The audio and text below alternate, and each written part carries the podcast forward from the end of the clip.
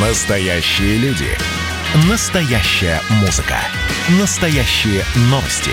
Радио «Комсомольская правда». Радио про настоящее. 97,2 FM. эм. Был бы повод. Здравствуйте, я Михаил Антонов, и эта программа «Был бы повод». 19 декабря на календаре и рассказ о событиях, которые происходили в этот день, но в разные годы, ждет вас сегодняшней передачи. 1930 год, 19 декабря. Вместо Алексея Ивановича Рыкова на пост председателя Совета народных комиссаров СССР назначен Вячеслав Михайлович Молотов. Он пробудет на этом посту до мая 41 года. Разрешите перейти к тем вопросам нашей внешней политики, успешное решение которых в последнее время значительно расширило нашу территорию и умножило силы Советского Союза. Рыкова к тому времени выведут из Политбюро, он какое-то время будет возглавлять наркомат связи, а к 1937 году и Рыков, и Бухарин будут объявлены врагами народа. В свою очередь Молотов всегда будет придерживаться линии партии и выполнять все ее требования. Нужно зерно, Молотов форсирует хлебозаготовки на Украине. Начинается ловля скрытых внутренних врагов. Вячеслав Михайлович требует применения особых мер и повышения большевистской бдительности в отношении классового врага. При этом враги есть и у самого Молотова. Например, известные постоянные ссоры Вячеслава Молотова и Серго Орджоникидзе. Но когда об этих стычках узнает Сталин, он в большинстве случаев принимает сторону Молотова. К 1939 году Молотов получает с сохранением старой новую должность. Он еще и нарком иностранных дел. Вячеслав Михайлович Молотов переживет Сталина, Хрущева, Брежнева, Андропова, Черненко. Перенесет семь инфарктов и скончается в первые годы перестройки в возрасте 96 лет. 1939 год, 19 декабря. Спустя всего один день после практических испытаний на вооружение Красной Армии принимается танк КВ-1 Клим Ворошилов-1. На создание танка понадобится чуть больше года. Разрабатывать его начнут в 1938 Броня крепка, и танки наши быстрые, и наши люди мужество полны. Строю стоят советские танкисты, своей великой родины сны. Сначала появится на Кировском заводе прародитель КВ тяжелый бронированный танк с двумя оружейными башнями. Его назовут СМК Сергей Миронович Киров. Пока все основные силы будут брошены именно на эту модель, группа дипломников, которые проходят практику на Кировском заводе, в свободное время начинает готовить проект более легкого танка. Причем этот проект окажется настолько удачным, по крайней мере на бумаге, что после недолгих совещаний будет решено попробовать сделать реальный прототип танка. В августе первый КВ-1 построен и успешно проходит испытания. Танк должен быть исправлен в ближайшее время. Задача ясна? Так точно. Куда уж яснее. К тому времени у Советского Союза война с Финляндией, и первые КВ в реальных боях будут опробованы именно там.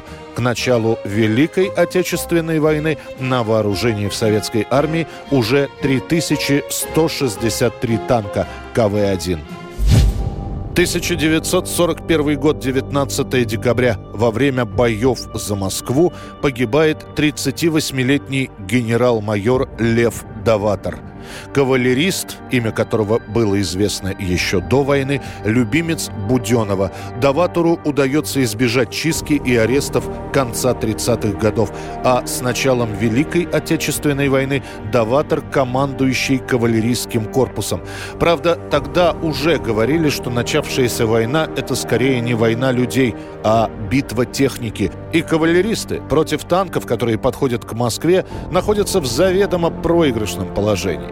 Зато против пехоты отряды Льва Даватора сражаются очень эффективно. Настолько, что немецкое командование уже к зиме назначает за голову командира серьезную награду. Важно свести на нет преимущество немцев в танках и авиации. Исключить их из боя. Внезапным ударом сблизиться с противником вплотную, принудить его сражаться оружием ближнего боя, пулеметом, автоматом, винтовкой, гранатой и даже в рукопашную. Даватора просили поберечься, но именно желание воевать и делать все самому сыграет с Даватором злую шутку. В декабре 1941 года авангард 2-го гвардейского кавалерийского корпуса располагается в районе деревни Палашкина. Там же в это время находятся и крупные силы противника. Даватор принимает решение разместить напротив деревни походный штаб корпуса, а сам лично отправляется осмотреть немецкие позиции. Немцы, заметив конников, открывают шквальный огонь из пулеметов. На открытом пространстве укрыться было негде. Очередями убивают Даватора, его заместителя, адъютанта и еще нескольких человек. Через два дня Льву Даватору присвоят звание Героя Советского Союза посмертно.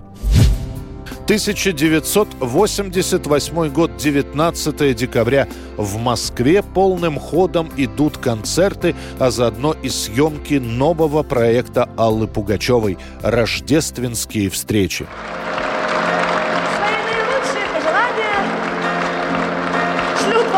Участники нашей программы.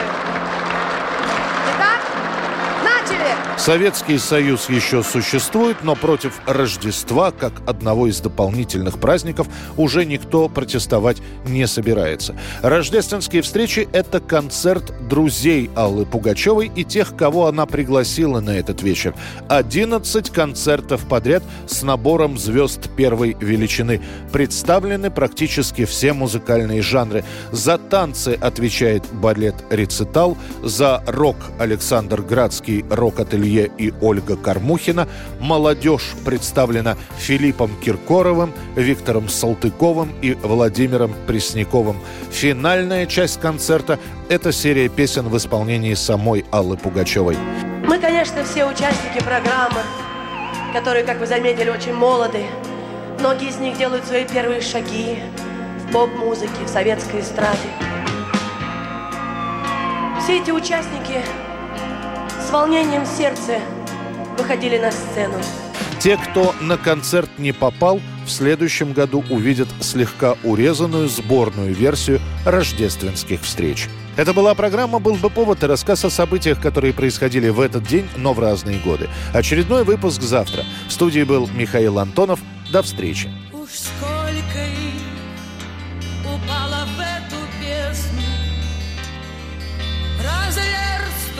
вдали.